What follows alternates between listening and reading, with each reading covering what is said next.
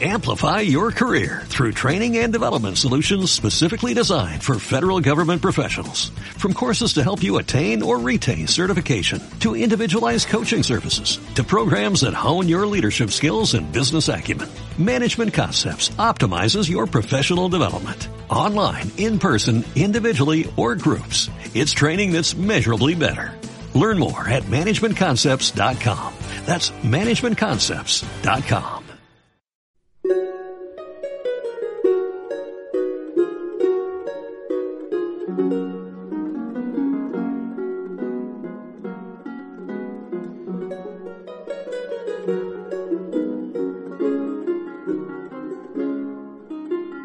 Con dos toques hilarantes, Cervantes nos da la imagen de Don Quijote imitando a sus héroes, esperando un rato quedo y pensando en cuál camino tomar. Y luego, cuando por fin decide soltar las riendas de Rocinante para que el caballo ande por sí mismo, éste sigue su instinto de regresar a su establo. Pero el animal no llega. La próxima aventura nos lleva al otro extremo del abanico del mundo comercial. Aquí Don Quijote enfrenta con un grupo de mercaderes toledanos que van, no nos debería de sorprender, hacia Murcia a comprar seda. Es un pequeño boceto tanto de la historia como de la economía de la zona. Una ruta de comercio entre Toledo, la capital antigua del Imperio Español, y Murcia, ciudad en el corazón de la región morisca famosa por su industria de la seda, y un puerto en el Mediterráneo con acceso a todo un mundo de productos exóticos provenientes del Oriente. Tanto la arrogante determinación de Don Quijote como la majadera y sobredramática lógica de su fantasiosa causa son aquí risibles. Tito, todo el mundo se tenga. Si todo el mundo no confiesa que no hay en el mundo todo doncella más hermosa que la emperatriz de la Mancha, la sin par Dulcinea del Toboso. Los mercaderes se paran y notamos otra maravilla cinematográfica. Casi podemos escuchar las pezuñas de los jumentos calmándose mientras los toledanos deciden qué hacer. ¿A dónde va todo esto? Uno de los mercaderes decide fastidiar de manera genial mostrádnosla, y si ella fuere de tanta hermosura como significáis, de buena gana y sin apremio alguno confesaremos la verdad. Don Quijote no duda en replicar, ¿qué hicierais vosotros en confesar una verdad tan notaria? La importancia está en que sin verla lo habéis de creer, confesar, afirmar, jurar y defender. Donde no, conmigo sois en batalla, gente descomunal y soberbia. El mercader no se rinde. Que sea servido mostrarnos algún retrato de esa señora, aunque sea tamaño como un grano de trigo, y quedaremos con esto satisfechos y seguros. Y sigue.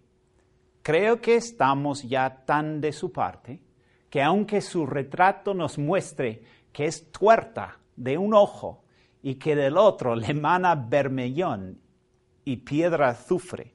Con todo eso, por complacer a vuestra merced, diremos en su favor todo lo que quisiere. Ahora se ha pasado este personaje. Responde a ello don Quijote. No le mana canalla infame, no le mana, digo, eso que decís, sino ámbar y algalia entre algodones. Pero vosotros pagaréis la grande blasfemia que habéis dicho. El episodio termina de manera graciosa cuando Rocinante se cae y Don Quijote, que estaba montado sobre el animal, no se puede levantar, con el peso de las antiguas armas. Y aún así sigue retando a sus enemigos. No fuyáis, gente cobarde, gente cautiva. Al final un mozo de mulas no aguanta más. Tomó la lanza y después de haberla hecho pedazos, con uno de ellos comenzó a dar a nuestro Don Quijote tantos palos que a despecho y a pesar de sus armas le molió como cibera. Atención a este último verbo. Muy cómico sí, pero fijémonos en la esencia de la confrontación. El sustantivo confesión y el verbo confesar ocurren cinco veces en el diálogo entre Don Quijote y el mercader Bulón. Y el caballero atribuye su cólera, su furia y enojo a la blasfemia de sus enemigos, que se niegan a creer en lo que les dice. Hay algo inquisitorial en Don Quijote aquí, y los mercaderes expresan las dudas típicas de los moriscos y los judíos, no dispuestos a aceptar ciertos dogmas de la fe católica, sobre todo los que tienen que ver con cierta mujer perfecta y madre de Dios. Es decir, la reconquista sigue en alce y Don Quijote reivindica una parodia de los valores religiosos de lo que los historiadores llamarían el estado confesional de la contrarreforma. ¿Y en qué consistían la reconquista y la Inquisición sino cierta venganza por parte de pobres cristianos viejos de la meseta contra los ricos mercaderes árabes y judíos del sur? Puede que esta sea una simplificación de la historia, pero el episodio está jugando con ella. Para resumir, fijémonos en cuán poco tiempo, de hecho en un solo capítulo, Don Quijote se transforma de defensor heroico de un niño inocente que sufre un brutal azote en un bosque a inquisidor imperioso determinado a imponerles las normas de su fe a unos mercaderes en el camino real entre Toledo y Murcia. Entre tanto, Dulcinea del Toboso se convierte en la emperatriz de la Mancha.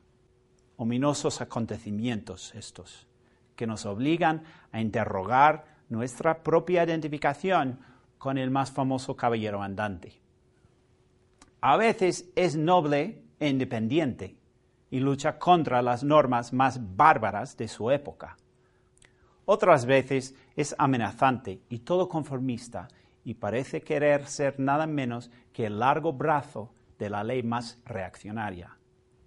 Pero es cómico y al fin y al cabo el hecho de que se quede molido y casi deshecho, es culpa de Rocinante, ¿no?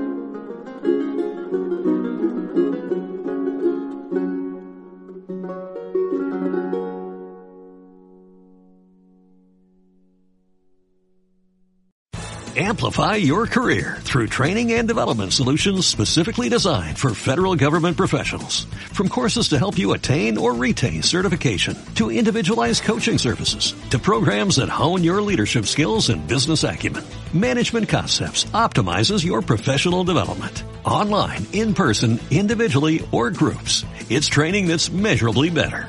Learn more at managementconcepts.com. That's managementconcepts.com.